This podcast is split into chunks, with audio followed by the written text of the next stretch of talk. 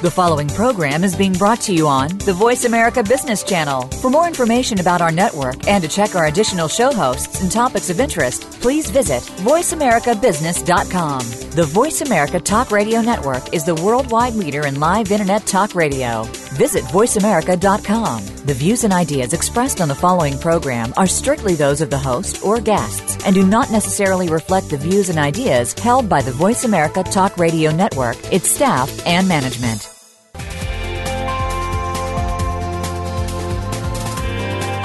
Welcome to a very refreshing hour of business talk. This is Digital Industries Changing the Game, presented by SAP. The best run businesses run SAP.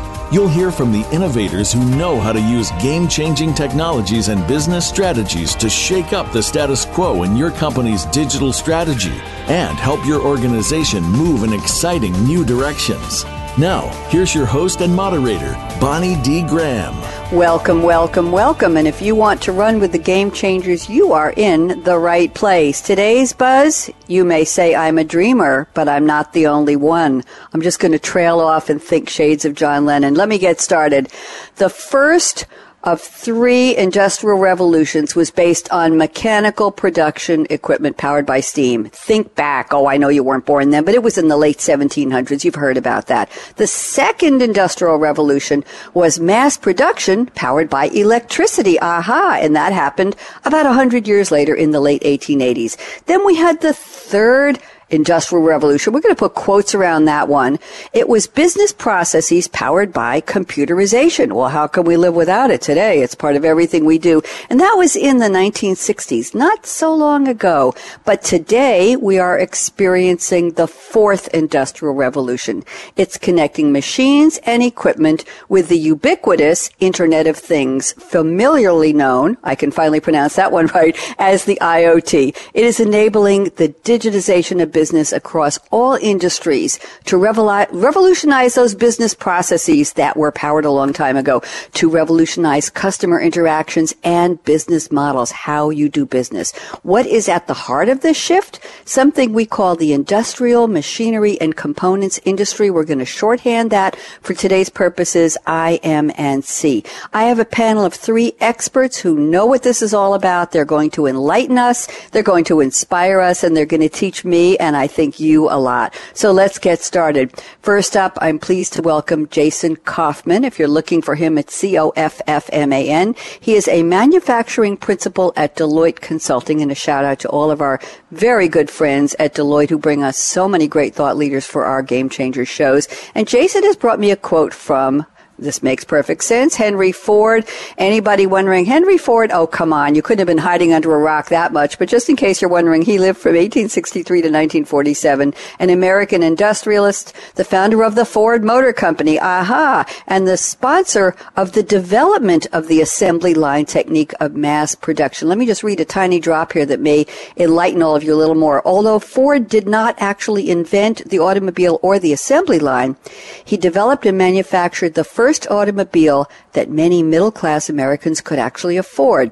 In doing so, Henry Ford converted the automobile from an expensive curiosity into a practical conveyance that would profoundly impact the landscape of the 20th century. Shout out, of course, reference to Wikipedia. So here's the quote Jason has selected. If I had asked people what they wanted, they would have said, faster horses. Aha. Jason Coffman, welcome. How are you today? I'm doing great, Bonnie. Thanks for having me today. Thanks for joining us. I love the quote. We hear it from time to time. It's so perfect for our topic today. So tell me a little bit about you and Henry Ford. Are you a, a follower, a fan, and how did you come to pick this quote for our topic?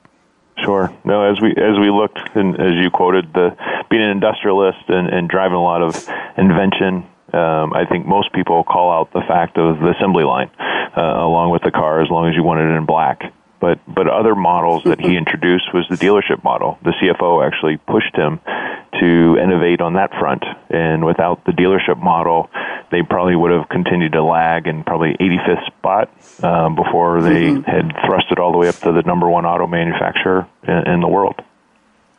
So tell me something in relation to my intro. You may say I'm a dreamer, but I'm not the only one. Henry Ford certainly was a dreamer. I think he helped a lot of people dream about that so-called curiosity into can this become part of the fabric of the American and eventually the global landscape. Any thoughts on how John Lennon and Henry Ford would have had a conversation? Uh, particularly today with, with the level of infotainment that's in the car and, and, and connecting with music and, and all the other um, dreams that, that we had of, of pulling society together and now car sharing and all the changes of, of bringing data in, no, to the vehicle. I think they both could have, you know, looked upon how these latest inventions and, and innovations have even thrusted you know us together uh, in, in in harmony, if you will, uh, kind of harking back to the Lennon quote. I love it. Thank you. One more question before I bring on our second panelist. What does this all have to do with IM&C? And by the way, our topic today is digital manufacturing. I knew I'd get around to that eventually, powering the fourth industrial revolution. How does this all come together with where we're starting with, well, Henry Ford? How does this all come together? Yeah, I mean, going back to the quote, even from a standpoint of if you would have asked the customers, they would have asked for faster horses. I think it's hard for manufacturers today um, to look and say, do I just focus on my core business, my core product? Otherwise, um, I would have just got a faster horse. Um, it, I think Henry, the innovations that we've already you know admired, um, have had evolved beyond that. Uh, I think the other piece, shareholders are demanding that, as well as the boards are demanding that of manufacturers. So everyone's at this tipping point from disruption, as well as looking to getting more value out of out of the core business and looking to evolve into you know the next evolution, which I think we'll get into deeper across today. We certainly will. Thank you so much, Jason. Pleasure to meet you.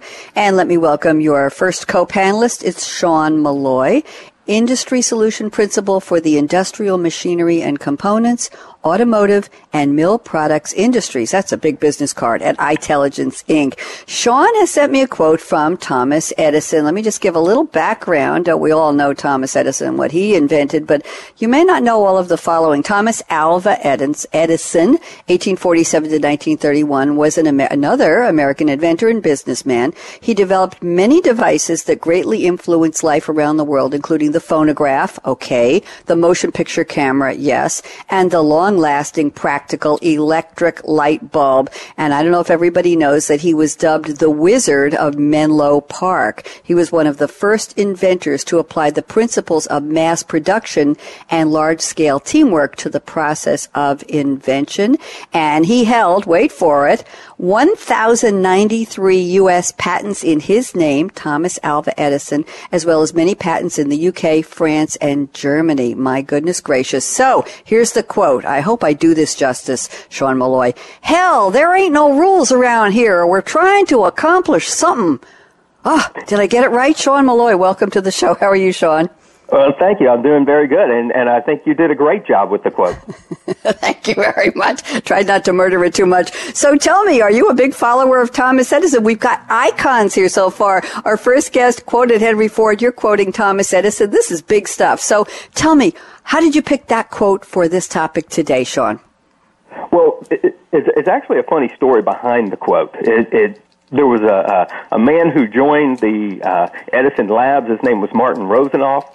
Uh, when he came into the lab, he, you know, like everybody, he wanted to know what what are the rules? What what do I follow in this lab? And and and you know, Edison uh, turned around and, and spat on the floor and yells out into the into the shop, you know, that quote that there are no rules. We're really trying to accomplish things here, and as, as you mentioned, all the the patents and ideas and and things that came out of the Edison labs was just amazing. So he he actually did what he said. He he did accomplish something, and very impressive. Very impressive indeed. So tell me something about our fourth industrial revolution, our topic today, digital manufacturing.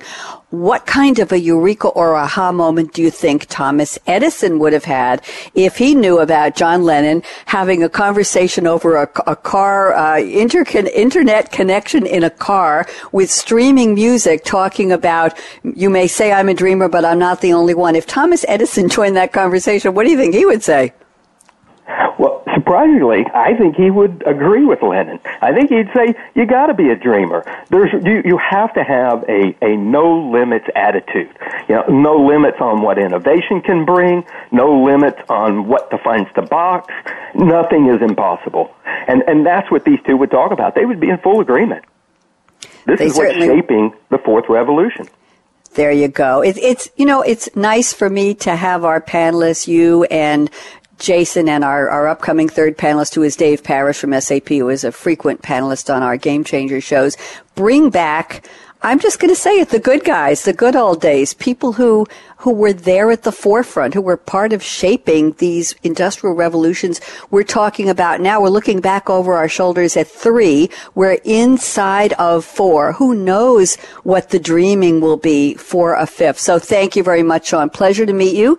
And I'm um, looking forward to hearing a lot more from you during the show. And speaking of whom, it's time to introduce David Parrish or reintroduce him. He's a senior global marketing director for the industrial machinery and components industry for SAP. And Dave has stayed away from the industrialist side and more on another dreamer. Didn't get a lot of time in his life to dream for us, but it was John F. Kennedy, elected in 1960 as the 35th President of the United States. At age 43, JFK, as we fondly called him, became the youngest man and the first Roman Catholic to hold that office. I don't know how many people really remember that. He was born into one of America's wealthiest families. They probably had one of the first cars. They're probably best friends with Henry Ford and parlayed his elite education and reputation as a military hero. Yes, there are movies about that into a successful run for Congress in 1946 and the Senate in 1952. I won't go into a lot more, including the assassination, a sad day for all of us in 1963, all of us who lived through that. But here is the quote. Very, very important quote Dave Parrish sent us from JFK. Change is the law of life, and those who look only to the past or present are certain to miss the future. Aha. Dave Parrish, welcome back. How have you been? I've been great, Bonnie. Thanks for having me. We're delighted to have you and talk to you. Are you a big fan and follower of the late great JFK? I think it is. Uh, in looking back, we can say late and great, regardless of what your politics are, uh, and a lot of a lot of promise and a lot of dreams that didn't get to happen. So, how did you pick that quote for our show today, Dave Parrish? Um, I'm, I've always been a fan of uh, of JFK, and um, I wasn't around when he was uh, president, but uh, bit of a history buff and like to study things, and I just thought for this partic- particular topic regarding the fourth industrial revolution, uh, it's all about change and kind of what Sean said, no limits, and then what you said, quoting John Lennon, uh, you've got to be a dreamer and you've got to stay focused on on innovation. So I think the Henry Ford quote and the Thomas Edison quote, and now the JFK quote, um, pretty much nothing is impossible and no limits, as, as Sean said, I think is uh, a great way to start this conversation. I agree. Thank you. And the three of you have put together three very powerful people to quote. I'm interested, Dave, in what do you think JFK would have said if he had been around to drive a car, probably a very high end car, where he could hear streaming music. If John Lennon was still around writing music, my goodness, look at that history. And if he could look back and say, wow, fourth industrial revolution, interesting. All of this digital economy stuff they're talking about and shared economy and and in the interim from 63 to now, how many years is that, Dave? 63, 73, 83, 93, 50 years ago? 53 years ago? Uh, what do you think JFK would say if he looked and said, wow, they're still innovating. This is good. How would he have responded? Absolutely. I think he would have been thrilled, and I think he probably would have had the uh, wherewithal and finances to probably buy a Tesla or some other uh, environmentally friendly uh, vehicle to go along with his politics and I I just think he'd be listening to music and cruising down the road and looking how he had a hand in the, the change of our country. There you go. And it's such an important quote. Thank you for that, Dave, and I appreciate that. And now we're going to have a little fun. Well, I think we've already been having fun, but we're going to find out what's in your cup today. Let's first talk to Jason Coffman at Deloitte. Jason, where are you calling us from today? And what are you drinking if it's interesting? If not, what would you rather be drinking?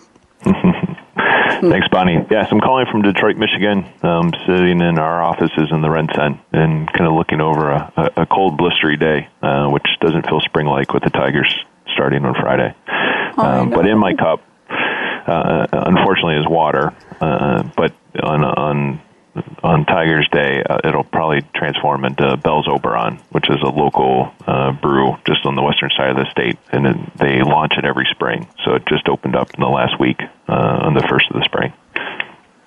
You want to spell that for me so I know what it is? You said sure, Bell's, Bell's Oberon? B E L L, and then Oberon is O B E R O N.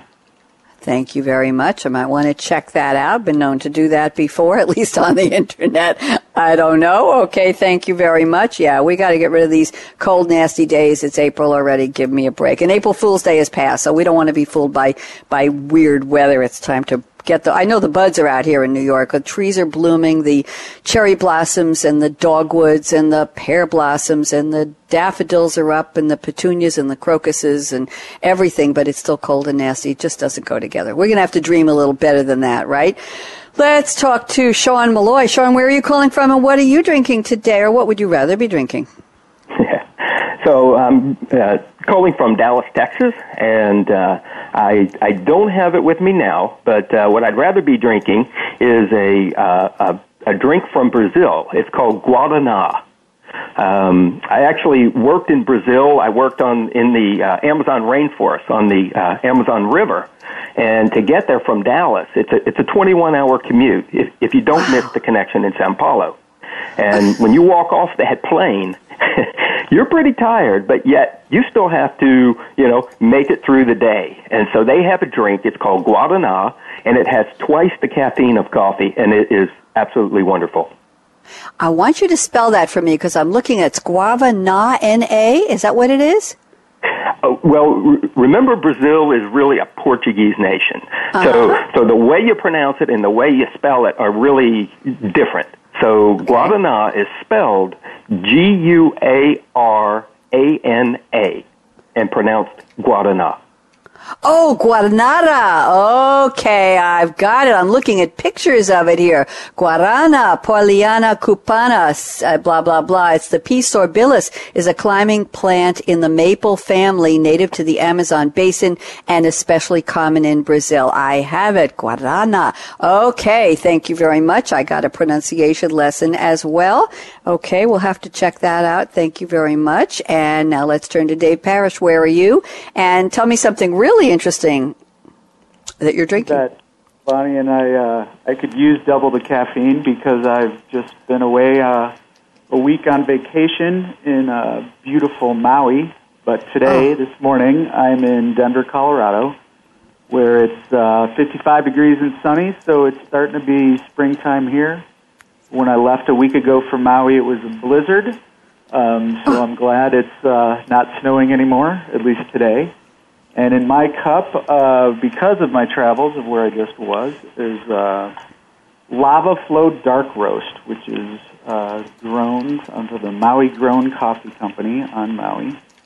And it's delicious, and it was the first time I'd ever had um, Hawaiian coffee, I believe. And later today or this evening, I hope to have a Cocoa Nut Brown Ale, which is from the Kona Brewing Company, also from Hawaii Ooh, brought a little coffee and a little beer home, so I'm a pretty happy guy. I like it. I like it. He went with an empty suitcase and he came back with all kinds of goodies to got it. That's the way to travel, Dave. We knew we could count on you. Thank you very much, the three of you. Our topic today is digital manufacturing, powering the fourth industrial revolution. We've had a great intro so far, speaking with Jason Coffman at Deloitte, Sean Molloy at iTelligence, and David Parrish at SAP. I'm Bonnie D. Graham. We're going to take a quick break. By the way, I'm Dave knows they don't let Bonnie have caffeinated beverages on radio show days, so it's cool, clear water with an optimistically yellow straw because I'm hoping to get rid of this ugh weather and get some sunshine today or tomorrow here in New York. So let's just say, don't even think of touching that mouse, that app, that dial. Michael out.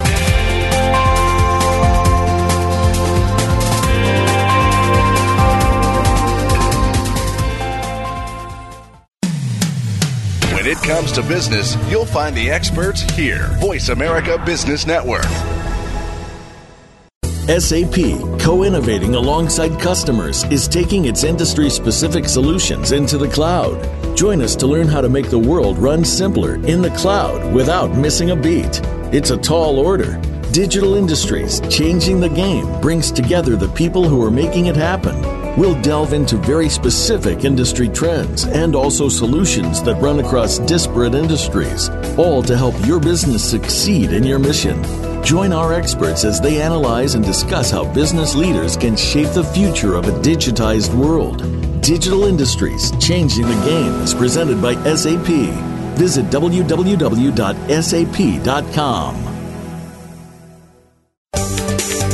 From the boardroom to you, Voice America Business Network.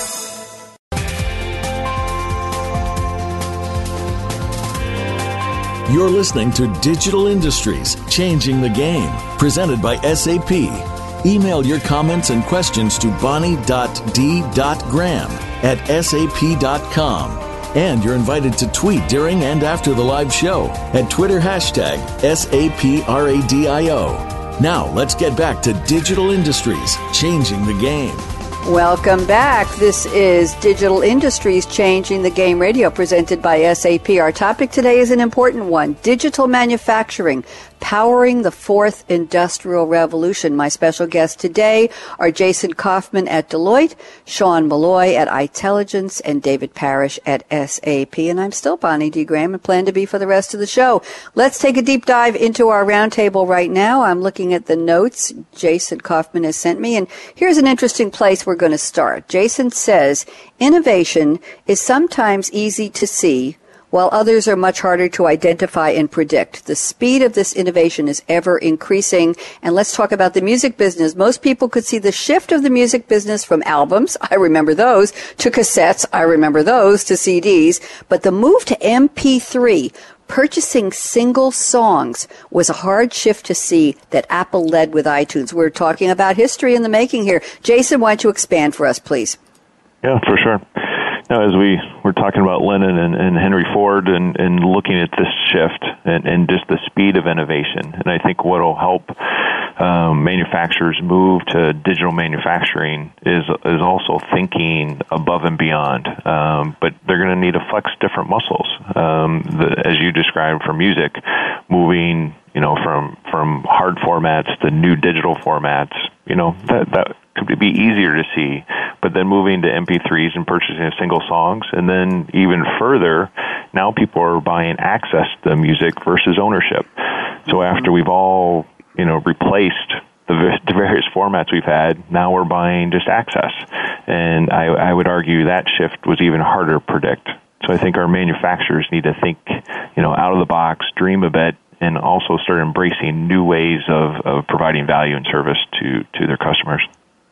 Jason, while it was hard to predict, do you think it was a logical flow of how we are all into a different phase of our economy, the digital economy, the sharing economy, that we do not need to own it ourselves, but we can get access to it when we want it at an affordable price, blah, blah, blah economy? Do you think that it might not have flowed logically, but do you think somebody might have seen that mind shift coming and said, ah, this is what we need next? What do you think?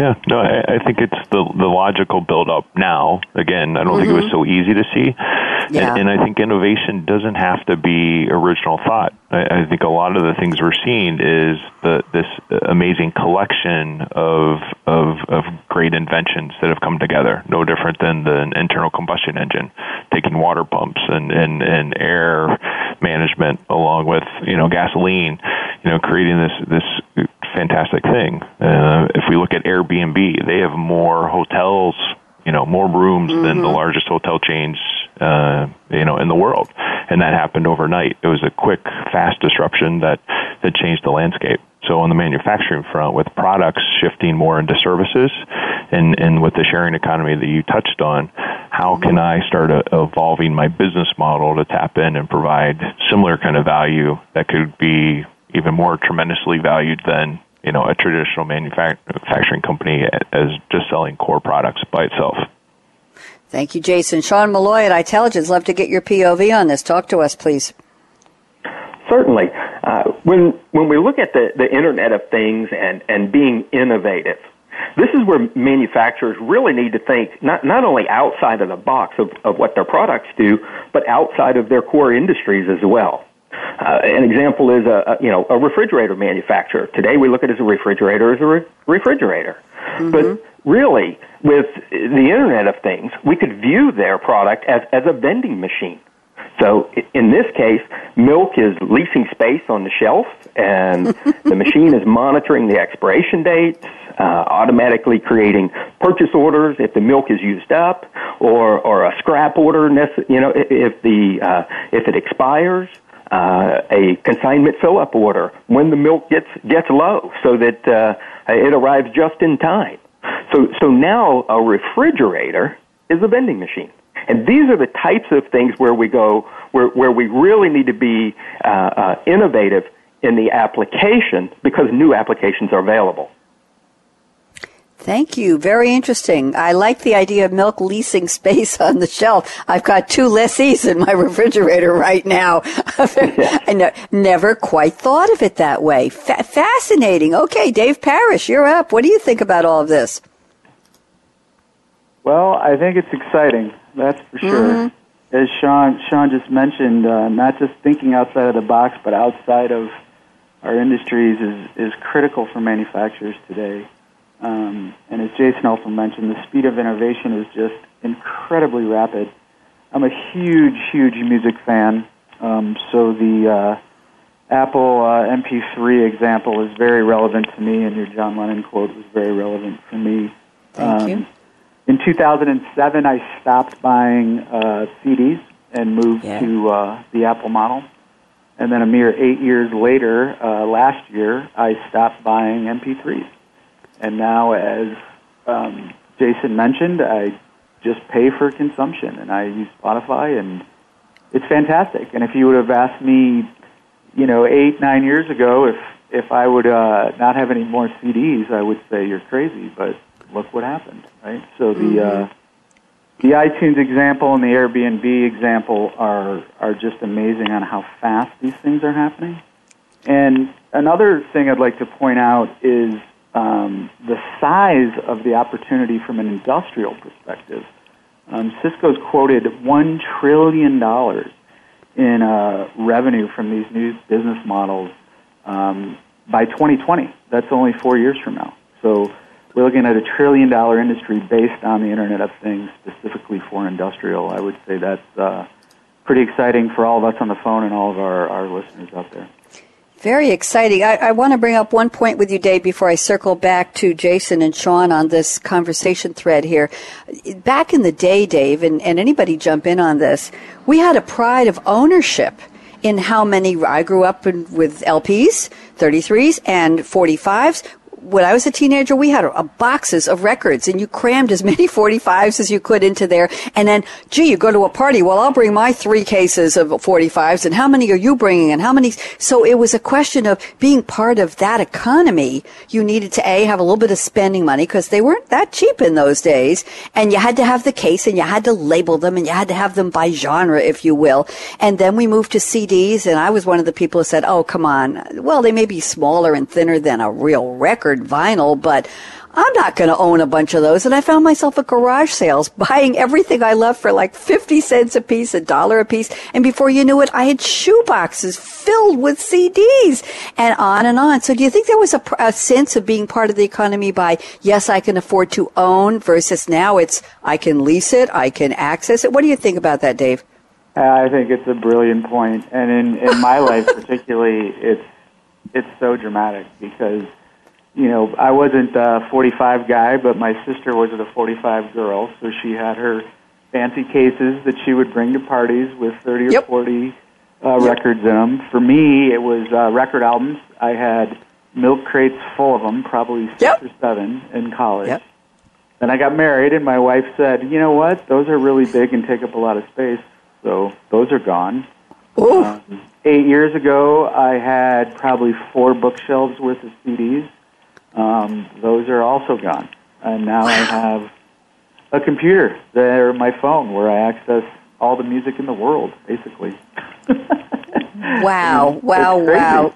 It, it is crazy. And you know, I could put a CD in my car in, in and let it uptake, upload into the music library and get rid of the CD. And I just hit a button on albums and when I could sort it while I'm driving, I could sort it by by album title. I could sort it by the the performer. I could sort it by whatever I want and just bring it up. I I don't even. I've got a carload full of them, but I don't use them if they're not already uploaded. Heck, uh, I want to go back to to uh, Jason. Any comments on? Oh, I know we've moved into music as a sideline here, but any thoughts on the general conversation you want to add because you started this topic, Jason Coffman. Yeah, no, I, I mean, as we reflected, I mean, uh, the speed of change is amazing, and you know, the the art of the the perfect mixtape has changed to the, the perfect playlist. Um, so some things have, have, have stayed the same. Um, you know, just adapt to the, the technology that's there. Um, but it, but I think with the manufacturers, you know, those traditional business models are being disrupted a bit. But but I think they have huge potential to to tap into that new revenue and that new um, the value that you create. The fact that Dave, no matter where he's going or, or with your travels body, and you have access to your fingertips, or even if you're listening to satellite radio and you tag you know a particular artist if they're playing anywhere on any of these stations please alert me so i can change you know and, and get there mm-hmm. so having that availability of all that metadata and and the power of being able yes. to tap into it you know real time um, there's a lot of trust in that in that kind of communication and, and that value you know uh, can be can be relayed relayed into you know tremendous opportunities for for all of us Thank you. And I think fun is a word we haven't introduced into this yet. It is fun. I don't think anybody would deny that. Sean Molloy, rather than have you comment again on this thread, I'd like to start going in a slightly different direction if you don't mind. I'm looking at your notes. And let's talk about business models. I'm just going to read a little bit and Sean, you can run with it. You say IoT, Internet of Things, is changing sales business models from fragmented line of business centric offerings to the sale of process chains. Sales of process chains combine the LOB offerings into a symbiotic bundle based on IoT. This is way above my grade level, so I'm going to ha- ask you to unbundle this, Sean. What are we talking about here? Yeah, well, really to simplify it, what we're talking about is that, that companies will in this revolution, we'll, we'll be able to see equipment and services really as one integrated offering. That's, that's mm-hmm. really the baseline here. So, so companies that uh, use digitization to change con- will, will be able to change the conversation from an ROI-based sale, which today people come back and say, "I'm making an investment, and what's my return on that investment?"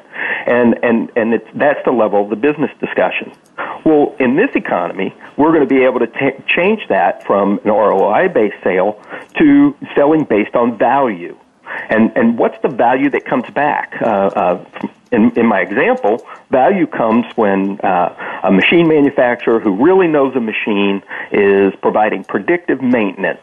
And mm-hmm. uh, depending on the piece of equipment that a manufacturer is operating, it could take years for their plant engineer to learn to do predictive maintenance because eh, you know the the not so fun part sometimes and and for other people it's a, it's a great fun is that you're looking at charts of data, and it still takes that expert to make that determination that, you know, some blip on the data chart actually equals a, uh, uh, an issue that's going to be coming up with the machine. So that's a value that I don't have to hire all those engineers. The person who knows the equipment, who manufactured the equipment, is telling me that it's, it's operating and working properly, and I get to use that equipment to its full potential. It's a, it's a win-win value proposition.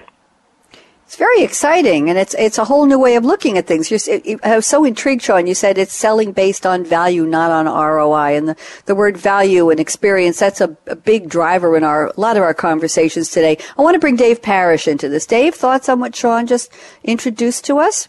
Yeah, absolutely. Um, I spend a great deal of my time uh, speaking with different industrial manufacturers all over the globe, and the ROI-based sale versus the value-based sale, um, you hear them also mention capital expenditure versus operational expense.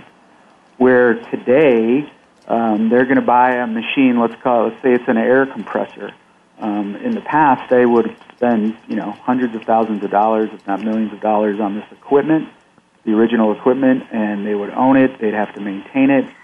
Now um, they're moving from that capital expense to an operational expense where they're just paying for the amount of compressed air that that machine produces.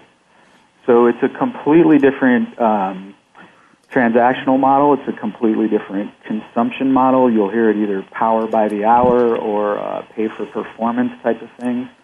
But essentially, you see it across all industrial markets. Um, the predictive maintenance uh, capabilities that Sean mentioned, you see that everywhere from smart farm equipment, if you will, where uh, a farmer is just paying by the uh, for the number of acres he, he plows, let's say, instead of buying the equipment himself. And the original equipment manufacturer, a Caterpillar, a John Deere, you name uh, anyone you want, um, they're they're out there remotely uh, monitoring that machine, and they know when it needs a new belt, for example, or needs an oil change. Those sorts of things that the farmer doesn't have to worry about anymore because he's just paying for for the power. Dave, does every industry get this already? You mentioned across all industries. Are there, are there any laggards, any notable laggards? We don't want to point a finger at anyone, but is this something that's, eh, we call it the fourth industrial revolution. Well, a revolution, maybe it's more of an evolution. It takes time for companies to redirect their efforts to understand the new business models we've been talking about how long is that ramp up? I, I, just want to ask you that, and then we can go around the table, and, and we still owe some time to Jason Coffman on this topic. But how long does it take for a company to climb on board and say, ah, that's the way we're supposed to be doing it now? David? Right. Um, absolutely. It's um, it is a process, right? These things don't mm-hmm. happen overnight. And you mentioned the fa- uh, the word laggard, which mm-hmm. for me is a great word because typically when we talk about high technology, software, cloud computing, those types of things, the industrial manufacturers have always been known as kind of laggards in that space. But when we talk about the Internet of Things and machine to machine communication, telematics, those sorts of things, the industrial companies have actually been on the forefront, you know, the forefront of that for years. Mm-hmm. So we're actually the innovators at this point. Um, uh, which is an unusual position for, for the industrial folks. But I, I don't know if they're if I could look at uh, industries that would be laggards necessarily, but there's definitely ones that are a little bit behind the maturity curve. But I think the converse of that is the industrial folks um, absolutely leading the charge of this uh, fourth revolution. Thank you very much, Jason Coffman. Join us. Thoughts? Yeah, no, I think the the whether you're a lagger or a leader, I, I think everybody's trying to predict you know disruptions on the verge. I think people are feeling that. I think the examples that that both Sean and Dave kind of shared, you know, GE no longer selling aircraft engines, moving to selling airlines power by the hour, you know, really transforming into more of a service company that aligns each party's interest. I want predictability. I want to transport my customers and goods and freight you know, reliably. And if you have vast amounts of data that you can now look at and deploy, um, you know, service technicians to keep me in the air, fantastic.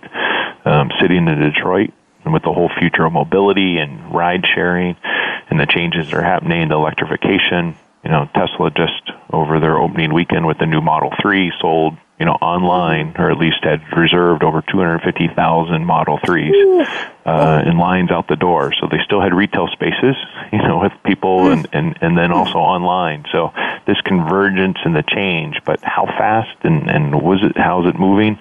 Um, I think you do need a dream and you need to start investing in this. And, and I think all the industries are feeling it. But how do I bet big? Um, or, or do I need to start small? I, I think mm-hmm. everyone's challenged a little bit to, to know that I can't sit back, but you know where where do I begin?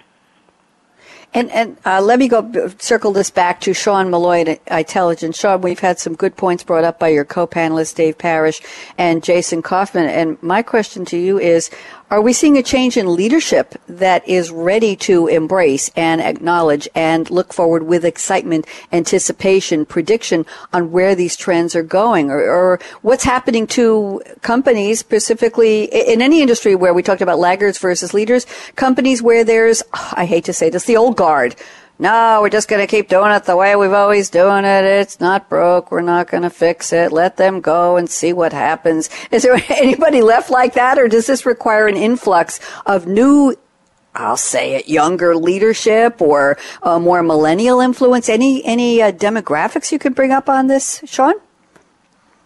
You know, it's really not about the the demographics, which which is probably surprising to a lot of people. So, mm-hmm. I, I, mean, mm-hmm. we do have a lot of young uh, millennials out there who are uh, driving what's going to what's going to come out in the products that we manufacture. But when mm-hmm. we look at it at the, inside the four walls of the manufacturing organization and the the executives and the management that that is that is man, that is pushing this revolution, um, it, it kind of decouples. It's, it's interesting because I, I, I spend a lot of time in, in front of uh, C-level groups, and we actually have to go through a change management exercise with that group because it, these technologies have to become part of the business vision that at the C-level down, they're implementing these technologies because they're they're changing so rapidly. And so they've got to build it into the workforce the vision that says we as a company as technology changes so do we. We as a company as as new products and types of redefining ourselves and new training techniques and new new things coming on the market we're a company it's our vision to stay at the head of that. And so, you know, w- what is kind of being driven by, like I said, the millennials who are, who are the receivers of these products, the real thought leadership is coming from our executives in our manufacturing organizations. And, and they're making that change. They're, they're changing those thoughts and they're leading.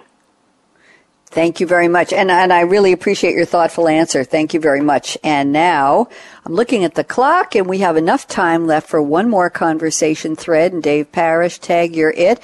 Dave, we've been talking about I think, good news, right? We're talking about innovation and moving forward and changing the business model and changing from ROI to value based and all of this energy and this excitement and these innovations that people want to get on board with. They want to make them. They want people to consume them and the energy is flowing. However, Dave Parrish, you're the bearer of bad news on this one, I'm sorry to say. I'm looking at your notes here, and here's something that we really need to be aware of in this conversation. You say high value industrial installations and manufacturing facilities are prime targets for digital attacks and sabotage. And then let me just read an example quickly here, Dave, and then I'm going to have you run with this, and we'll invite Jason and Sean to comment. You say just a few weeks ago, the U.S. Department of Justice indicted seven hackers who had infiltrated the computer systems that operate the Bowman, B-O-W-M-A-N Avenue Flood Control Dam in Rye, New York. And imagine, there's our John Lennon word, David. Imagine someone 6,000 miles across the world, these were Iranian hackers, flooding out millions of people just a few miles across Long Island Sound from New York City. Yes, I don't want to imagine that. So Dave, talk to me. What's the word of, of the watchword here? Where does trust come in? Where does IoT come in? Where will manufacturers ensure their safety? Safety? Yeah, so this is, uh, as you mentioned, uh, you know, this is kind of the dark side of, of all this mm-hmm. exciting growth and opportunity.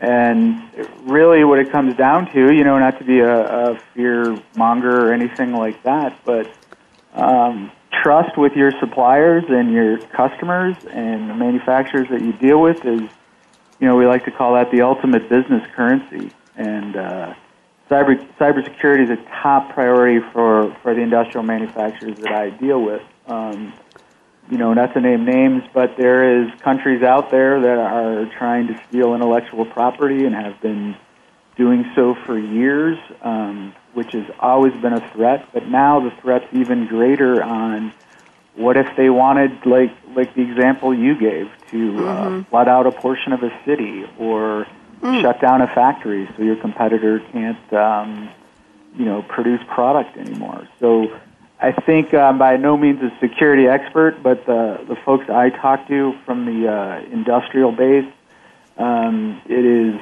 definitely a top priority as, as we make more connections between more machines and more people to make sure that we've got a security layer on top of that to uh, keep people safe and keep the product safe. David, that trust element, at what point does a business person in the C suite, and probably Sean and Jason will have a lot to say about this, say, yeah, it's worth taking those risks. We hope we can trust our suppliers. We hope you can trust, we can trust our, our ecosystem, other manufacturers. We hope we can trust our customers. We hope we can trust the world to be sane and kind and respectful. But at what point do they say, well, we now need, in order to do this innovation, we need a, an equal investment in cybersecurity protection to balance out the risk? Is, is that a big, ticket item in manufacturing today, having to provide for cybersecurity while moving forward with innovation?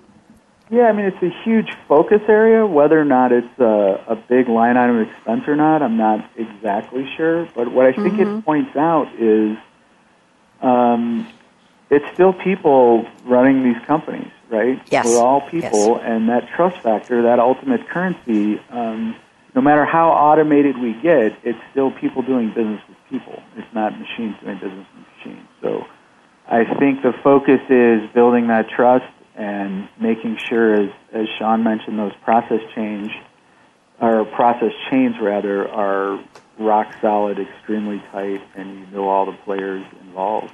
So there's no uh, there's no question of uh, fraud or things of that nature. I, I think we can also look back to Sean Molloy's quote from Thomas Edison Hell, there ain't no rules around here. We're trying to accomplish something. What do you think, Sean? well, I, I, I think that, you know, when, when we look at that, the cyber component of this, and, and we, we apply that to, to IoT, you know, the, the common denominator here of IoT is the internet. And and in that realm right now, we know cyber threats are, are reality today. There are, more there are some very high visible data breaches that are going on.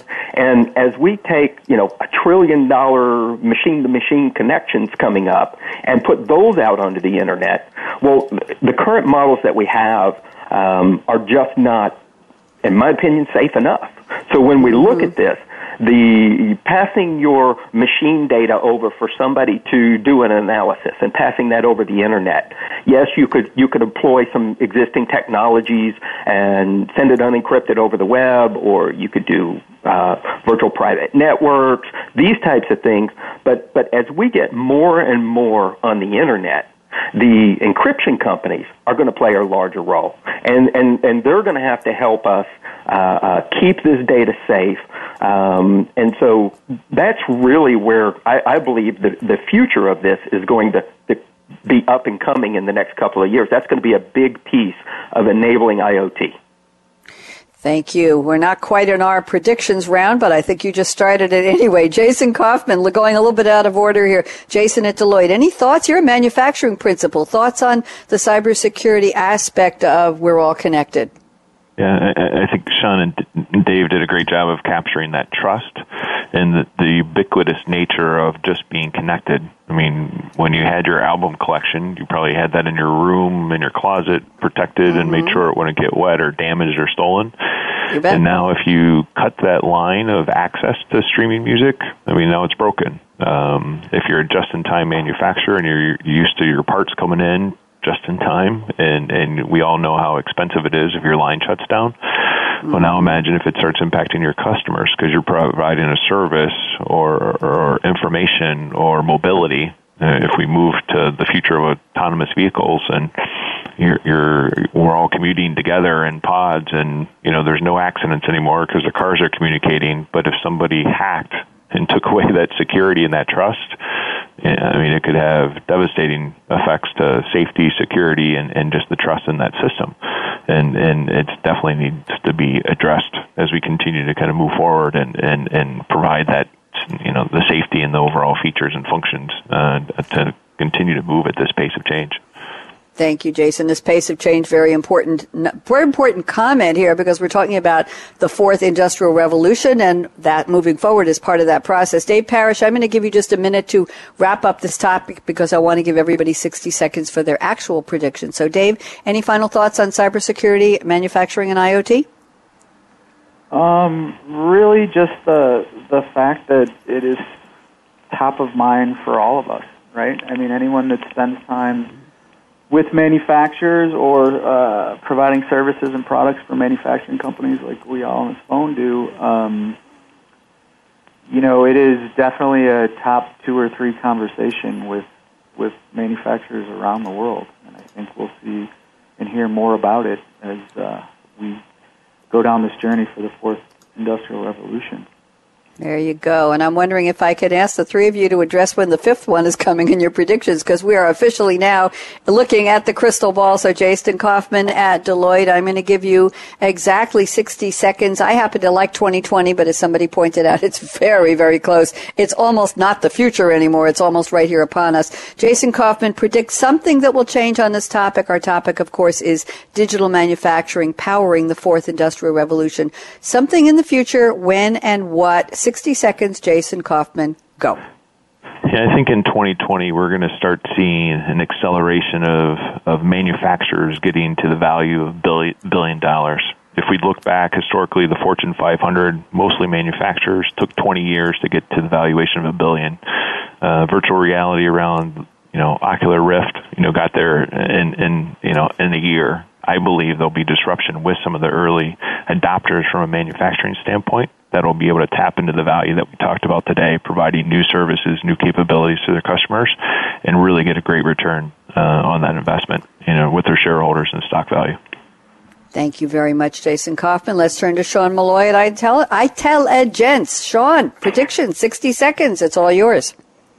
Right. Well, I, I fully agree that uh, right now, if we look at it, we started talking about uh, no limits is is where uh, my quote was.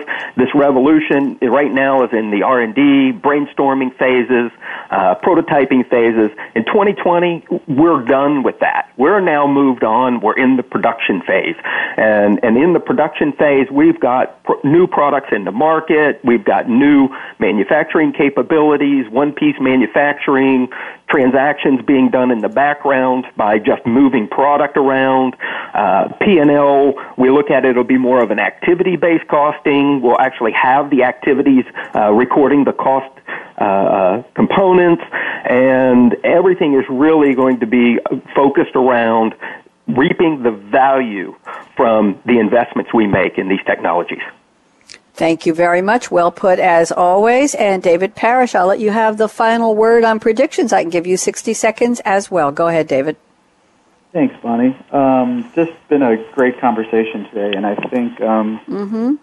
the pace of change is crazy, and it is happening so fast. Um, we haven't touched on too much about 3D printed tools, but um, I just read the other day that the space station, which is 220 miles above the surface of the Earth, is using 3D printing to make spare parts for the space station. So to me, you know, the future's here, right? I mean, it is happening as as we speak. Um, the other example that is kind of frightening to me a little bit is uh, we've all heard about the Amazon drones, where you're going to place mm-hmm. your order for a book and you're going to get it two hours later with a drone dropping it off.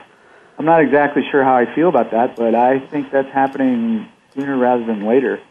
And four years from now, I think, as uh, both Jason and, and Sean mentioned, um, we're just going to be further down that steep, steep uh, curve. It's short, but it's steep on learning how to harness all this technology and to drive value. Um, and to Jason's point about companies getting to a billion dollars quicker, um, it's happening overnight. You know, you hear about the unicorns; they're they're real and they're happening. Mm-hmm. So they are very not exciting time to be uh, to be uh, it attached is. to the manufacturing sector. That's sure. unicorns are more than just a cute stuffed animal on some teenager's bed, right? They're real. They're out there. Thank you very much, Jason Coffman at Deloitte.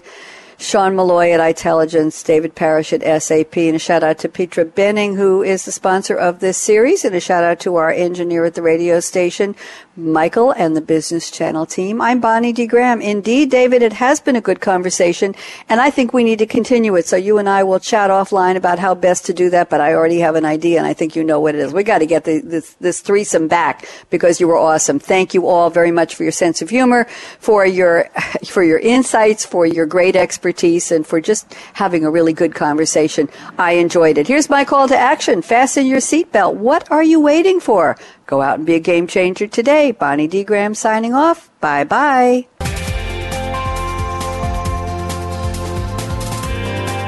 Thanks again for tuning in to Digital Industries Changing the Game, presented by SAP. The best run businesses run SAP. To keep the conversation going, tweet your questions and comments to Twitter hashtag SAPRADIO. Please join host Bonnie D. Graham again Tuesdays at 9 a.m. Pacific Time, 12 p.m. Eastern Time on the Business Channel. We wish you a positively game changing week.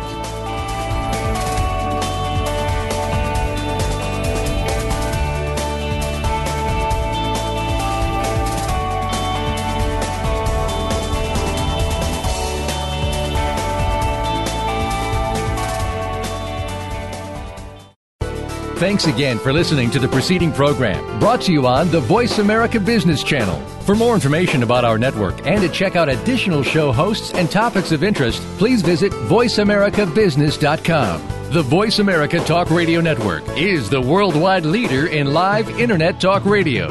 Visit VoiceAmerica.com. The views and ideas expressed on the preceding program are strictly those of the hosts or guests and do not necessarily reflect the views and ideas held by Voice America Talk Radio Network, its staff, and management.